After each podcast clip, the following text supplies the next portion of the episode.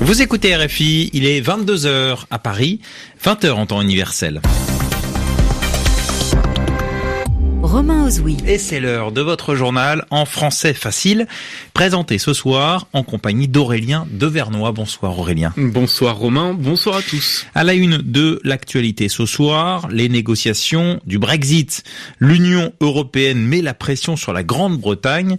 Les deux parties doivent s'entendre avant le mois de novembre. Des manifestations ce jeudi au Guatemala.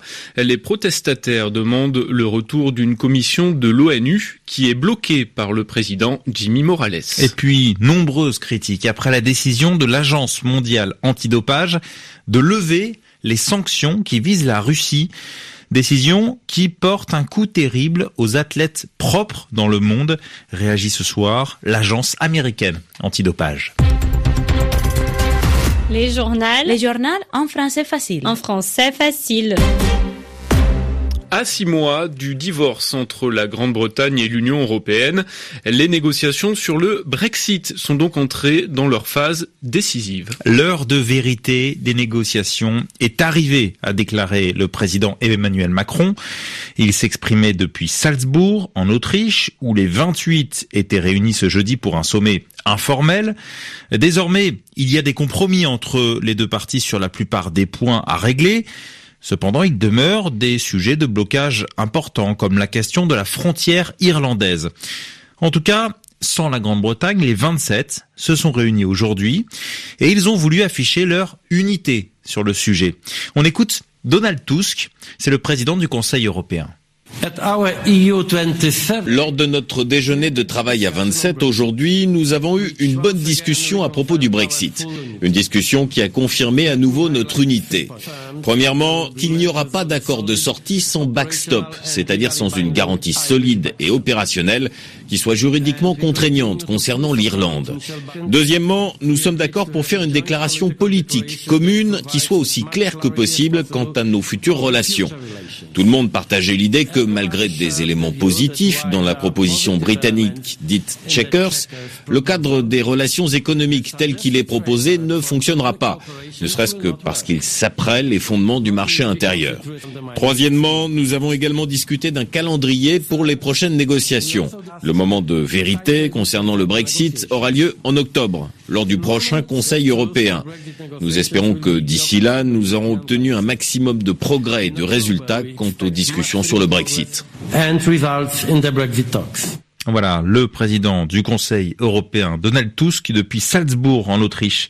Alors, concernant les positions britanniques, Emmanuel Macron, le président français, affirme qu'elles ne sont pas acceptables en l'état. Réponse de la Grande-Bretagne. La première ministre Theresa May annonce qu'elle présentera bientôt ses propres propositions concernant le dossier irlandais. Enfin, au-delà de l'échéance du mois d'octobre que Donald Tusk vient d'évoquer, un sommet extraordinaire consacré au Brexit est prévu en novembre. Objectif, enfin, boucler les discussions. Aux États-Unis, Romain, une fusillade a fait quatre morts, dont l'auteur présumé. Oui, les faits se sont produits dans l'État du Maryland, à une centaine de kilomètres au nord de Washington. Selon les autorités, c'est une femme de 26 ans qui a ouvert le feu dans un entrepôt où elle travaillait. Elle s'est ensuite suicidée en retournant l'arme contre elle. Jour de manifestation au Guatemala. Étudiants, membres d'organisations, tous sont dans la rue pour manifester contre le président Jimmy Morales. Ils demandent le retour de la CICIG, qui est la commission de l'ONU contre la corruption et l'impunité dans le pays. Depuis plusieurs semaines, le gouvernement du Guatemala tente de bloquer cette commission. Pour le moment, le directeur de la CICIG n'est plus autorisé à revenir au Guatemala et Jimmy Morales a déjà dit que le mandat de cette commission ne serait pas prolongé l'année prochaine. D'où la colère donc des citoyens du Guatemala. Et parmi les manifestants, il y a Javier Gramajo Lopez, fondateur de la plateforme citoyenne Construire País, qui signifie en français Construisons un pays. Du Guatemala a décidé de manière unilatérale de renverser le processus enclenché par la CICIG depuis sa création. Ces dernières années, la CICIG a obtenu de meilleurs résultats dans sa lutte contre la corruption et ils sont remontés jusqu'à cette classe politique et entrepreneuriale qui s'approprie les ressources du pays. À cause de cette corruption, nous atteignons un taux de pauvreté de l'ordre de 80% de la population. Donc nous sortons dans la rue pour montrer notre soutien à la CICIG et surtout pour rappeler au gouvernement que le Guatemala et les Guatémaltèques cherchent à construire un pays démocratique avec une justice, plus de liberté et d'égalité et des opportunités pour tous. Les espoirs de ce manifestant au Guatemala, propos recueillis par Domiti Piron. Aux Philippines, un glissement de terrain meurtrier. Alors un glissement de terrain se produit quand une masse de terre descend sur une pente, donc elle glisse. Et ce phénomène, en général, a lieu quand il y a des pluies importantes. En l'occurrence, actuellement, aux Philippines, c'est la saison des pluies. Alors il y a cinq jours, un premier glissement de terrain avait déjà eu lieu suite au passage du typhon Mangkut. Cette seconde catastrophe a fait au moins 12 morts et elle s'est produite sur une île touristique du centre des Philippines. La correspondance à Manille de Marianne Dardar. Les victimes se trouvaient encore au lit lorsque la colline très escarpée sur laquelle ils ont bâti leur maison s'est décrochée ce matin à l'aube, emportant dans sa chute une vingtaine d'habitations. Survenu cinq jours après le passage du typhon Mangkut, ce nouveau glissement de terrain aurait été provoqué par les pluies diluviennes de la mousson qui se sont abattues durant deux jours d'affilée dans la région, pourtant épargnée par le cyclone du week-end dernier qui a frappé beaucoup plus au nord.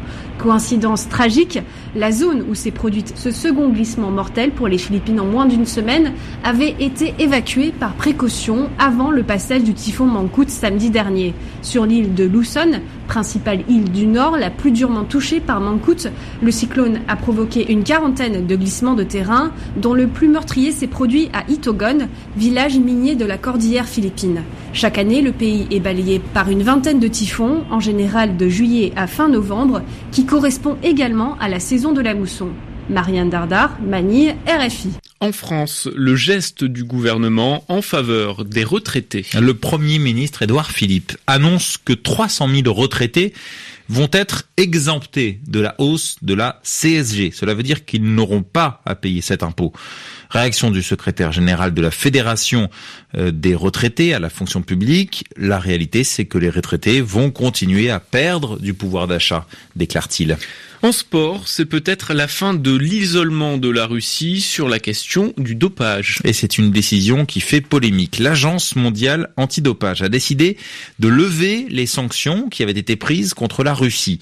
Ces sanctions concernent l'agence russe de lutte contre le dopage, suspendue depuis 2015. Cette suspension donc est levée et cela ouvre la voie à un retour des sportifs russes dans les compétitions internationales Retour qui interviendrait beaucoup trop tôt, estime-t-on notamment du côté des États-Unis, Christophe Jousset. Cette décision porte un coup terrible aux athlètes propres dans le monde. Celui qui parle est le patron de l'agence antidopage des États-Unis. Travis Tigart reproche à l'AMA, l'agence mondiale antidopage, de ne pas être allé au bout de sa logique. Elle demandait aux autorités russes de reconnaître publiquement l'existence d'un dopage institutionnalisé, un système démonté par le rapport McLaren qui avait conduit à la suspension de la Russie en novembre 2015, et elle exigeait que l'AMA ait accès au laboratoire antidopage de Moscou au cœur de la triche pendant des années. Ces deux conditions ne sont pas remplies, tempête Taigart, dans un communiqué qui déplore aussi que les désirs d'une petite poignée de dirigeants sportifs passent avant les droits de millions d'athlètes propres. Au sein même de l'AMA, la décision crée de forts remous. La Norvégienne Linda Elleland, vice-présidente de l'agence, estime que cette levée de sanctions jette une ombre sur la crédibilité du mouvement antidopage. À l'inverse, la vice-premier ministre russe chargée des sports, Olga Golodets, salue la décision fruit selon elle de l'énorme travail de ces dernières années dans la lutte contre le dopage. Le directeur de l'agence antidopage russe, qui retrouve son agrément, souligne cependant qu'il va falloir rétablir la confiance. Nous ne pouvons plus nous permettre de tels scandales, conclut-il. Christophe Jousset. Enfin, le sport sur le terrain, avec des débuts mitigés pour les clubs français en Ligue Europa. Oui, c'est du football, la Ligue Europa que l'on appelle la petite Coupe d'Europe en comparaison avec la Ligue des Champions. Lors de la première journée, donc, Rennes a battu les Tchèques de Jablonec 2-1. En revanche, l'Olympique de Marseille a été dominé par l'Eintracht de Francfort 2-1 également. Actuellement, Bordeaux se déplace sur la pelouse du Slavia Prague 1-0 pour Prague. C'est la seconde période, 22h, 10 minutes ici à Paris. Fin de ce journal en français facile. Merci Aurélien. Merci Romain. Et merci à Claude Baptiste à la réalisation.